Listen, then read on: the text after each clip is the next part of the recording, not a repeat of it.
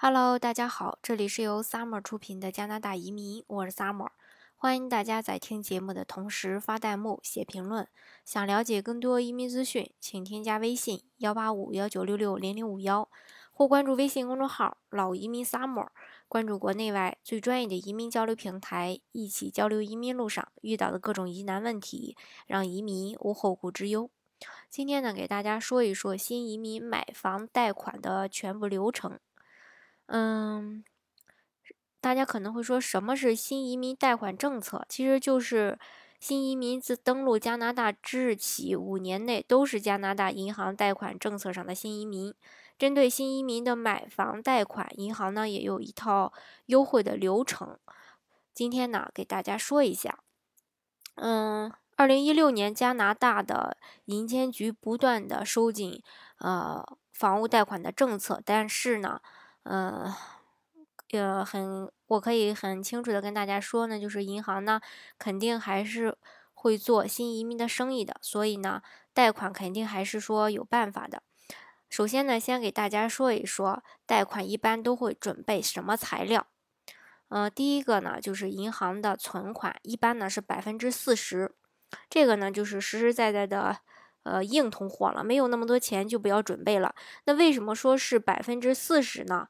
呃，其实这里有两笔钱，第一笔钱呢就是首付，这个金额呢由银行根据信用记录和房屋估值决定。理论上，新移民最多可以向银行申请房屋总金额百分之六十五的贷款。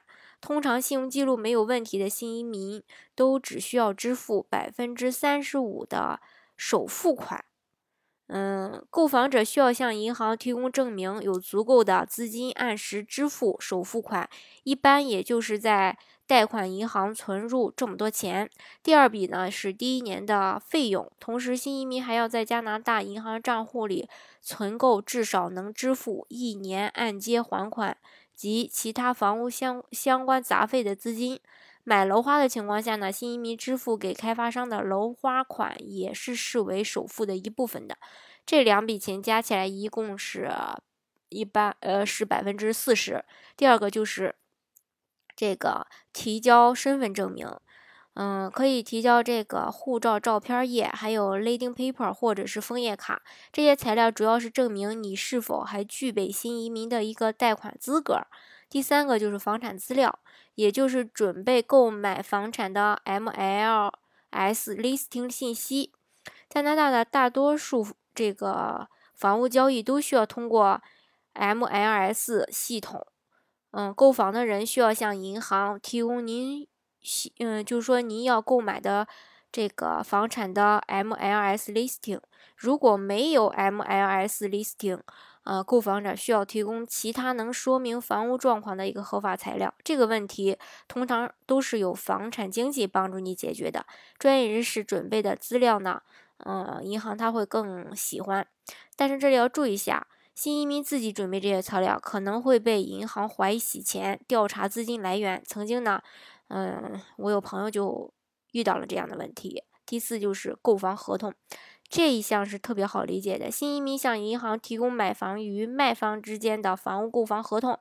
第五个就是律师的信息，在加拿大买房子，资金传递和手续办理必须通通过这个购房律师或者是购房公证人。银行需要新移民提供律师和公证人的联系方式、办公地址，因为后续银行会把相关文件直接邮寄给律师或是公证人处理。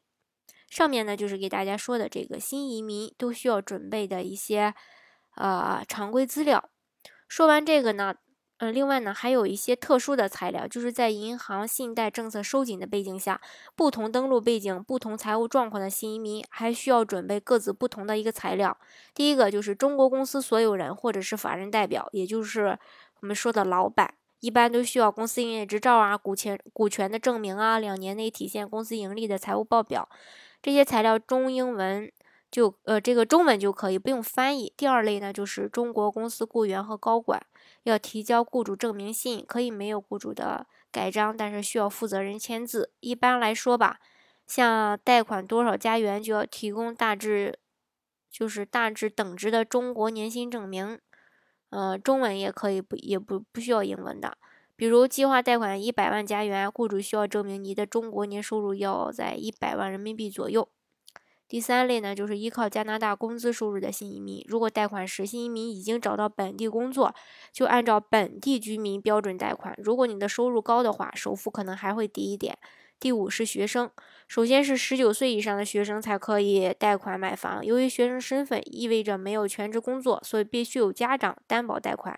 家长的贷款条件可以比照上面说的几类情况，所以文件和材料也基本上都是一样的。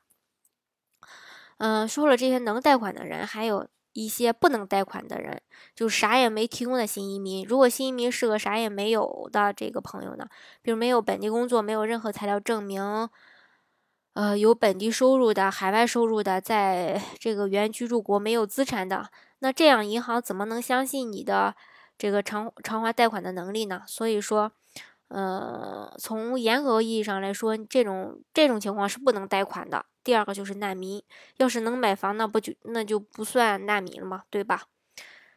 嗯，所以说呢，以上就是大家给呃给大家介绍的关于新移民买房的一些呃流程和一些相关的事项。好，今天的节目呢就给大家分享到这里。如果大家想具体的了解，加拿大的移民政策，或者说想知道自己的条件适不适合做加拿大移民的话呢，欢迎大家添加我的微信幺八五幺九六六零零五幺，或是关注微信公众号“老移民 summer”，关注国内外最专业的移民交流平台，一起交流移民路上遇到的各种疑难问题，让移民无后顾之忧。